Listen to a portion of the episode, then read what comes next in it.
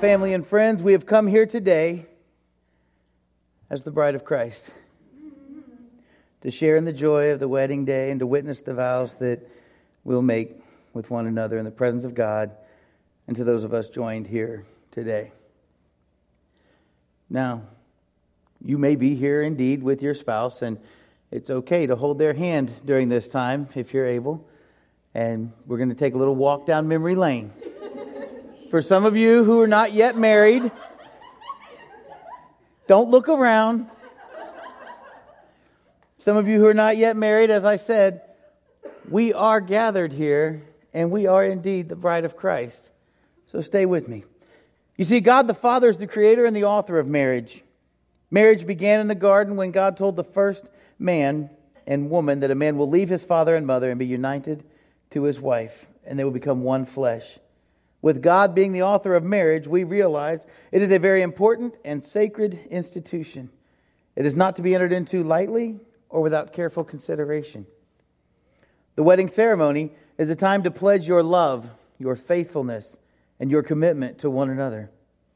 Let's look at what God's word has to say about the meaning of true love in 1 Corinthians 13. It says, Love is patient. You know these. You can say them with me. Love is kind. It does not envy. It does not boast. It is not proud. It is not rude. It is not self seeking. It is not easily angered. It keeps no record of wrongs. Love does not delight in evil, but rejoices in truth.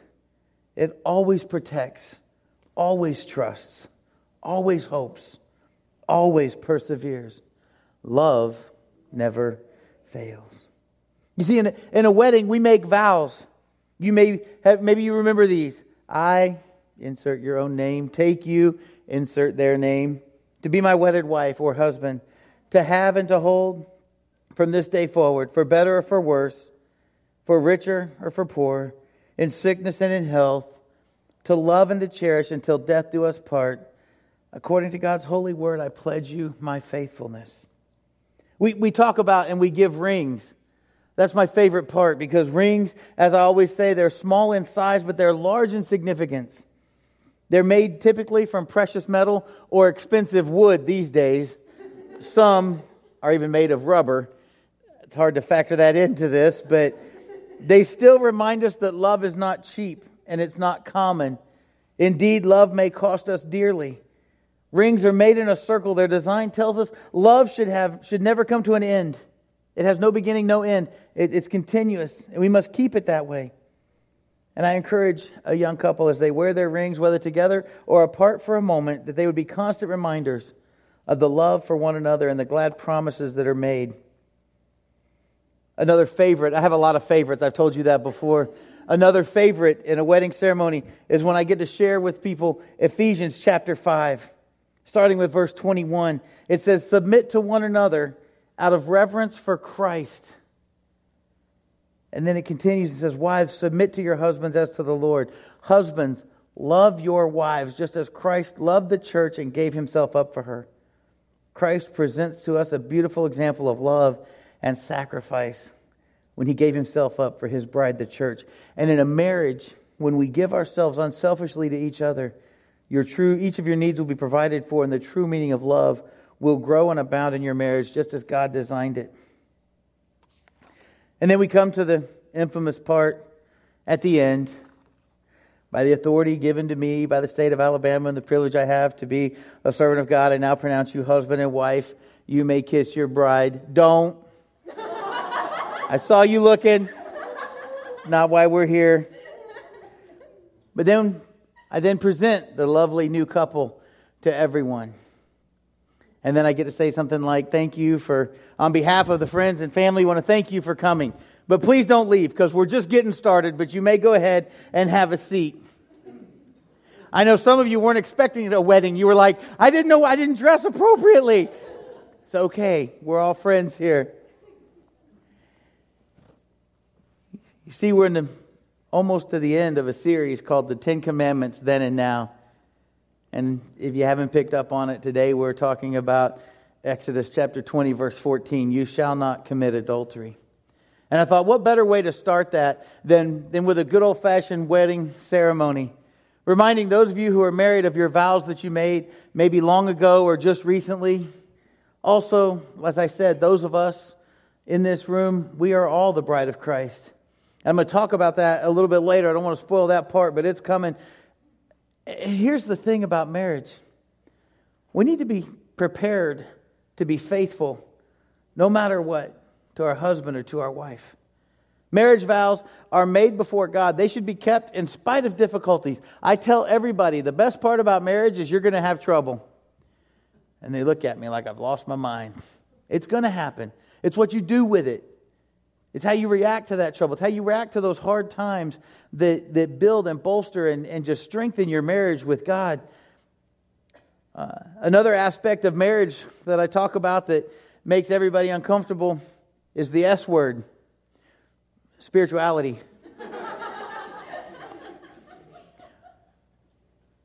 it's part of the whole wedding concept, that whole package deal.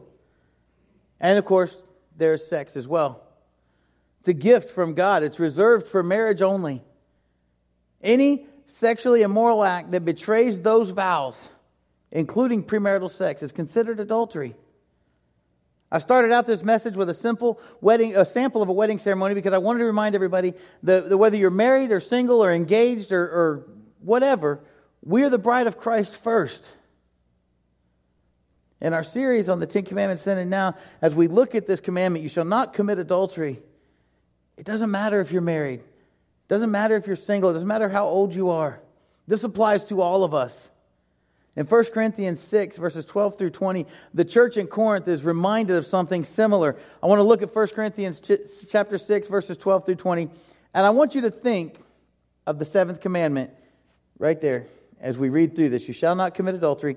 Think about that and remember this as we read through 1 Corinthians 6, starting with verse 12. All things are lawful for me, but not all things are profitable. All things are lawful for me, but I will not be mastered by anything. You shall not commit adultery. Food is for the stomach, and the stomach is for food, but God will do away with both of them. Yet the body is not for immor- immorality, but for the Lord, and the Lord is for the body. Now, God has not only raised the Lord, but will also raise us up through his power. Do you not know that your bodies are members of Christ. Shall I then take away the members of Christ and make them members of a prostitute? May it never be. Or do you not know that the one who joins himself to a prostitute is one body with her? For he says, that's God, the two shall become one flesh. And verse 17 says, But the one who joins himself to the Lord is one spirit with him. Flee immorality. Every other sin that a man commits is outside the body, but the immoral man sins against his own body. Or do you not know that your body is a temple of the Holy Spirit who is in you, whom you have from God, and that you are not your own? For you have been bought with a price. Therefore, glorify God in your body. You see, married or not, no matter what stage of life you're in, you shall not commit adultery. Your body is not your own. We think it is, but it's not. Your body is a temple of the Holy Spirit who is in you. You have been bought for a price. We celebrated that. We exalted that. And when we break the seventh commandment, we're not only sinning against God, against our spouse, current or future, we're sinning against our own bodies as well. Now, maybe you're sitting here thinking, well, he's not preaching to me today. I've never committed adultery. Did you know that in Jeremiah chapter 6, verse 9, God says that unfaithfulness to him is the same as adultery? And it just got real. That's why I want to look at King David for a second. King David, after he committed adultery with Bathsheba, amazingly enough, he, he had this affair. He had her husband killed they're having a baby, and he goes on like nothing out of the ordinary had happened. And it wasn't until Nathan the prophet came and spoke to him and told him a story about a man who had plenty, and he took from a man who had just a few things. And David was irate. He says, This man should, he, he, he just, uh, he should be punished to the fullest extent of the law. He was going on and on about what should happen to this man. And Nathan the prophet, I would just wish I could see this, a fly on the wall kind of thing, because I picture Nathan kind of getting in his face and going, You are that man! And then a hush falls over the whole palace as that echoes through. And King David goes, Oh, I am. David realized that he not only sinned against Bathsheba, he sinned against her husband Uriah that he had killed. He realized he'd sinned against himself and he realized he had sinned against God. So, what do we do? Because here's the, the downside to adultery whether it's with a partner or whether it's your sin against God, he, he sees those both as adultery. We've all done it. The Bible says all have fallen short of the glory of God. All have sinned. So, what do we do when we sinned against God?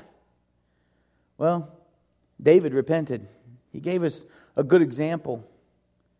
And he wrote Psalm 51 as a result of his repentance. And I want to challenge you sometime this week to read all of Psalm 51. Read it a couple of times, it won't take you long. But right now, I want to look specifically at what David wrote in Psalm 51, verses 6 through 17. And, and I'm going to interject some things as we read through this. And I, I just want you to, again, think about number seven. You shall not commit adultery. Whatever your adultery was or is, think about that as I read Psalm 51, verses 6 through 7. Verse 6 says, Behold, you desire truth in the innermost being and in the hidden part, you will make me know wisdom. And remember, this is coming from someone who has just been confronted with this sin, not only of adultery, but of, but of also murder and, and of covering it up and trying to use his place of authority to make it like nothing ever happened. And, and so he is contrite, he is broken. I, I know eh, maybe David is thinking this way Lord, you delight to set your truth deep in my spirit. Come into the hidden places of my heart. Verse 7 says, Purify me with hyssop, and I shall be clean. Wash me, and I shall be whiter than snow. Purify my conscience. Make this leper clean. Wash me in your love until I am pure in heart, Lord. Verse 8 says, Make me to hear joy and gladness. See, that conversation with Nathan brought about just a crushing blow to his spirit, to his countenance. And he says, Lord, make me hear joy and gladness. Let the bones which you have broken rejoice. Satisfy me in your sweetness, and my song of joy will return. The places within me you have crushed will rejoice in your healing touch. Have you ever presented yourself before the Lord like this? Verse 9 says, Hide your face from my sins, blot out all of my iniquities. David's like, Lord, please hide my sins from you, erase all my guilt in your saving grace mercy was, was kind of an overriding theme in some of the songs that we sang today. This is what David's asking for. Verse 10 Create in me a clean heart, O God, and renew a steadfast spirit within me. He's asking for a do over. Remember those when you were a kid and you're playing like, like 10 strike kickball and you got like your 11th strike and you're like, no, it hit a rock, do over. And we ask for do over. That's what David's doing. He's like, he's Lord, a do over. Create me a clean heart. Renew a steadfast spirit with me. Start over with me, Lord. Create a new, clean heart within me. Fill me with pure thoughts and holy desires so I'll be ready to please you. Verse 11 Do not cast me away from your presence. Do not take your Holy Spirit from me. He realizes that God can't be around sin. He realizes that there's some consequences to this. He says, Don't take your Holy Spirit from me. May there never be a shadow of darkness between us, God. That's what he's asking. May you never deprive me of your sacred spirit. verse 12 Restore to me the joy of your salvation and sustain me with a willing spirit. Let my passion for life be restored tasting joy in every breakthrough that you bring me. Give me more of your Holy Spirit, Lord, so that I may stand strong and true to you. And verse 13 says, Then I, this is my favorite verse in this whole thing. He's asking God for all these things. And then he says, I will teach transgressors your ways, and sinners will be converted to you. Lord, restore me from this, these shameful things that I've done, so that I can teach others, so that I can walk this path with somebody else who's gone along, and I can come alongside them. This is the king saying he's willing to come alongside transgressors and teach them God's way and convert them back to God. He says, I can show other guilty people how loving and merciful you are. They will find their way back home to you, knowing that you will forgive them. They'll see that in my life. If only we had world leaders like that today who would admit a wrong and then publicly ask God to help them fix it. That would be an amazing thing, wouldn't it? Verse 14 says, Deliver me from blood guiltness, O God, the God of my salvation. Then my tongue will joyfully sing of your righteousness. David says, Oh God, my saving God, deliver me fully from every sin, even the sin that brought blood guilt to my soul.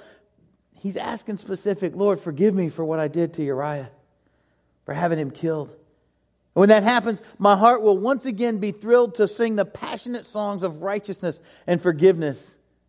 And we know this took place because as you read through the rest of the Psalms, there's a change in how they are written after chapter 51. Verse 15, O Lord, open my lips that my mouth may declare your praise. I think that should be a morning prayer for all of us. O Lord, open my lips that my mouth may declare your praise. Lord God, unlock my heart, unlock my lips, and I will overcome with joy and praise to you. Verse 16 says, For you do not delight in sacrifice Otherwise, I would give it. You are not pleased with a burnt offering. You see, the source of God's pleasure, what David's saying here is the source of your pleasure is not in my performance, it's not in what I appear to be at the surface level, it's not the sacrifice that I might bring to you.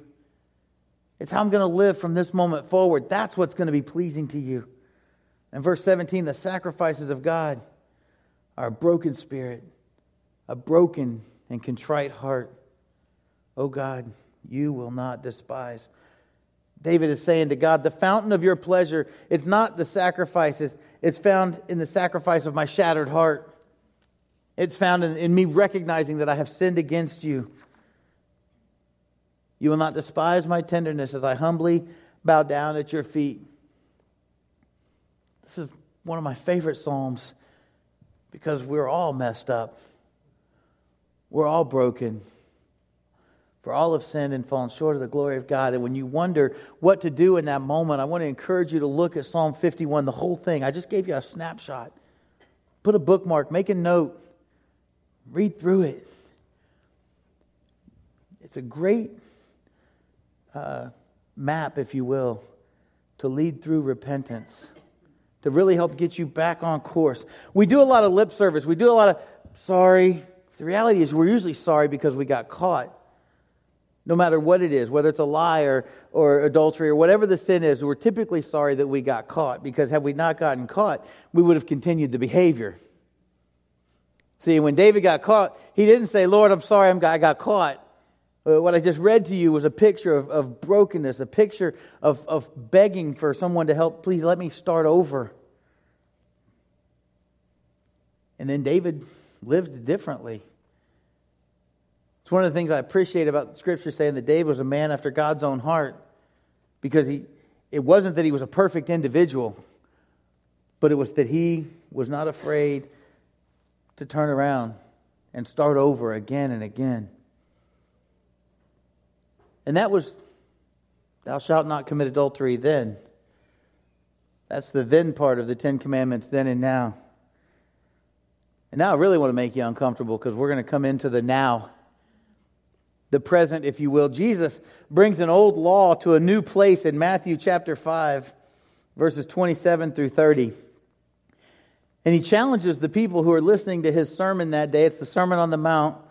And, and he challenges them to consider something more than just the physical act of adultery. And what he shares with them, I want to share with you. Matthew chapter 5, verse 27 through 30 says this You have heard that it was said, You shall not commit adultery. There it is. That's the physical act. And then he continues, But I say to you that everyone who looks at a woman with lust for her has already committed adultery with her in his heart. If your right eye makes you stumble, tear it out and throw it from you. For it is better for you to lose one of the parts of your body than for your whole body to be thrown into hell. He goes on, if your right hand makes you stumble, cut it off and throw it from you, for it is better for you to lose one of the parts of your body than for your whole body to go into hell.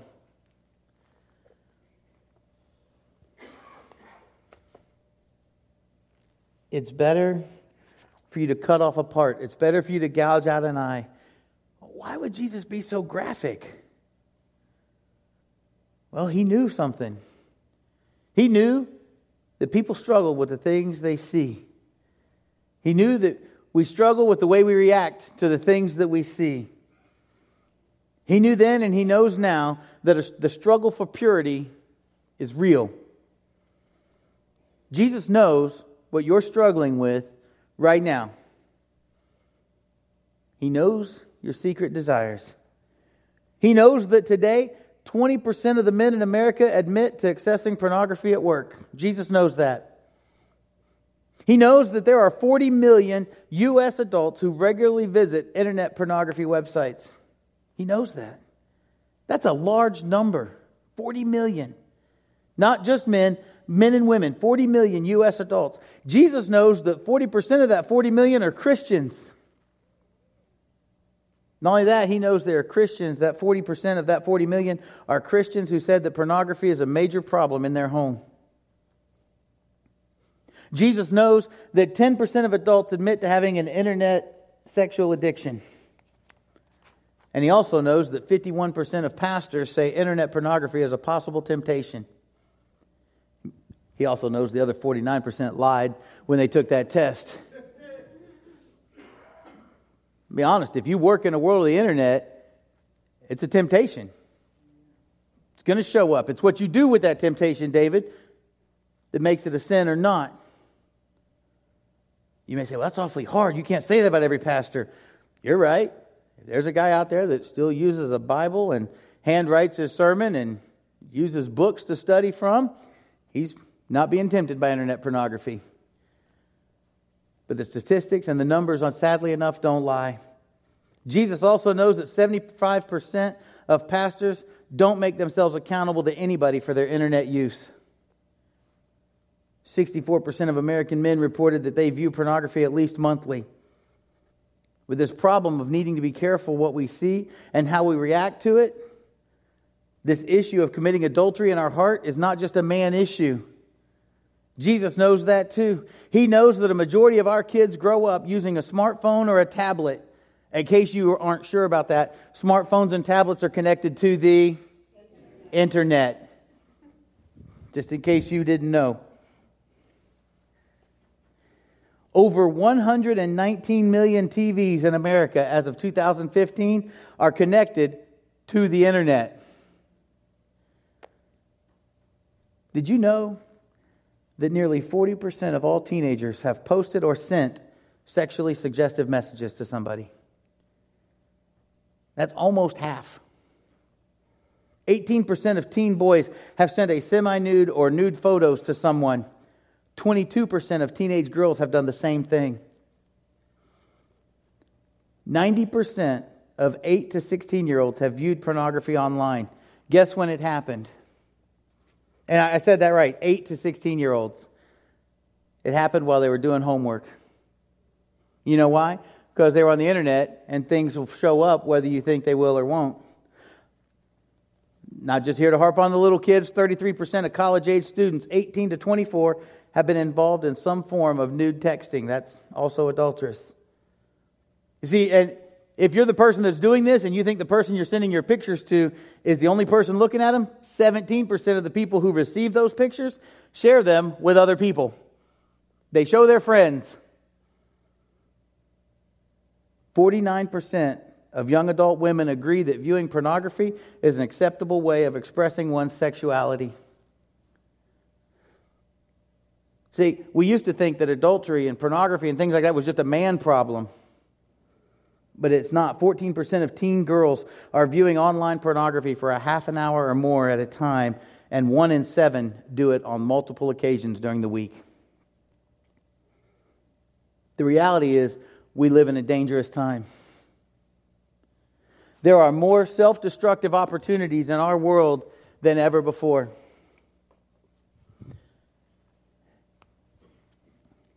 Whether you're married or single, the command remains the same. I gave you just a small snapshot of statistics of what our kids and our men and our women in America are presented with on a daily, uh, just on a daily time in their life. And so, whether you're, you're single or married, the command remains the same you shall not commit adultery. That was then.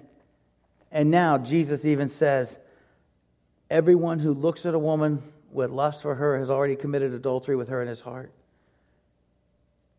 So, why would he be so graphic? If your right eye makes you stumble, tear it out, throw it away from you. If your right hand makes you stumble, cut it off and throw it from you, for it is better for you to lose one of the parts of your body than for your whole body to go into hell. I am not here today to encourage any of you to gouge out your eye or to cut off your arm. I am here to encourage you to be like David and repent. You, again, I'm exempt from adultery. I don't cheat on my wife. I'm not married. It doesn't matter. God said sin against him is the same as adultery. God values faithfulness to Him. And before anything else, you are the bride of Christ. Even before you get married, He values purity. Before you're married, He values purity in your marriage.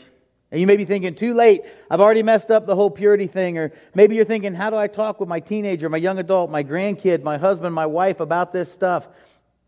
Start with mercy. Don't, don't leave from here today going, hey, Fat Rock gave you these statistics. Which one are you? Don't do that. That's not mercy. That's not grace. That's, that doesn't set things up for success and restoration. It sets things up for defensiveness and fighting.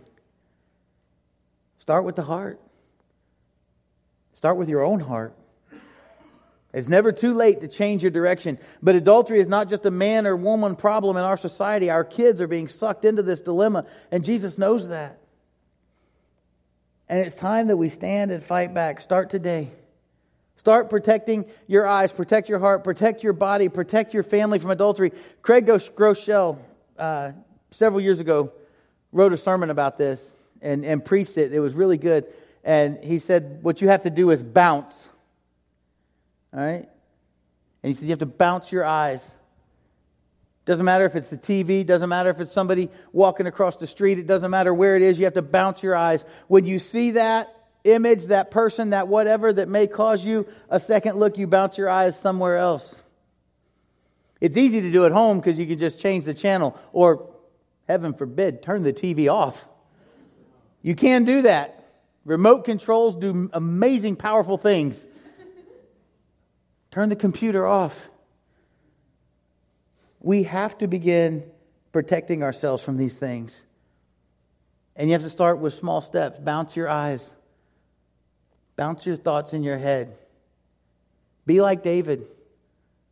Go to Psalm 51 and see how you can apply it to your life. Adultery is so much more than just a physical act, and we have to protect our families from it. The Bible tells us sexual sin affects so many more than just the people directly involved with it. But remember this it all goes back to number one you shall have no other gods before me. As we come to our response time this morning, I want to ask you all to stand once again, and we're going to do a responsive reading. Um, as we do this responsive reading, if it's time for you to make a change in the direction that you're going, please respond to God's word because shortly after we do the responsive reading, we're going to go into our response song. Um, and, and if you come forward, that's, that's not an admission of, of guilt of, of any of these things that we've talked about. It's an admission of, I want to restore myself before Christ, just like David did before God. So, will you respond to God's word with me as we do this responsive reading? You shall have no other gods before me. For from him and through him and to him are all things. To him be the glory forever. You shall not make for yourself an idol. In Christ I have redemption, the forgiveness of sins. He is the image of the invisible God, the firstborn over all creation.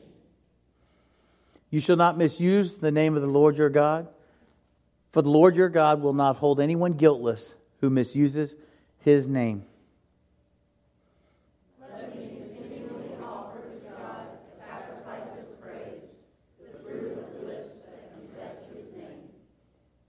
Remember the Sabbath day by keeping it holy.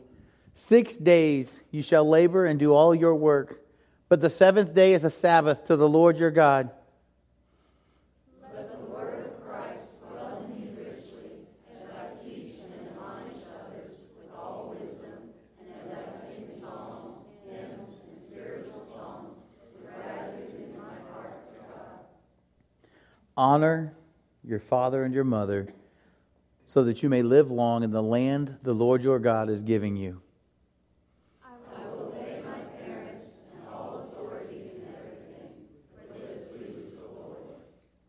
You shall not murder. I will be kind and compassionate to one another, forgiving each other, just as Christ forgave me. You shall not commit adultery.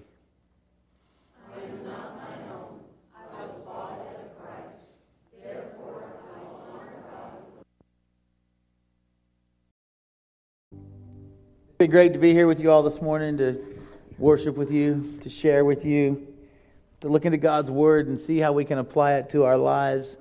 But now it's time to go.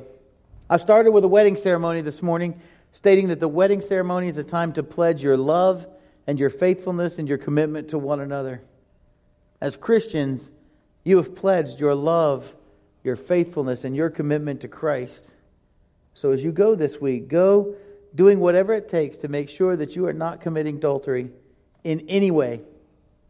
Because whether you're married or not, we are the bride of Christ. Go and reflect the love that He has for His bride everywhere you go this week. Will you sing this last song with us?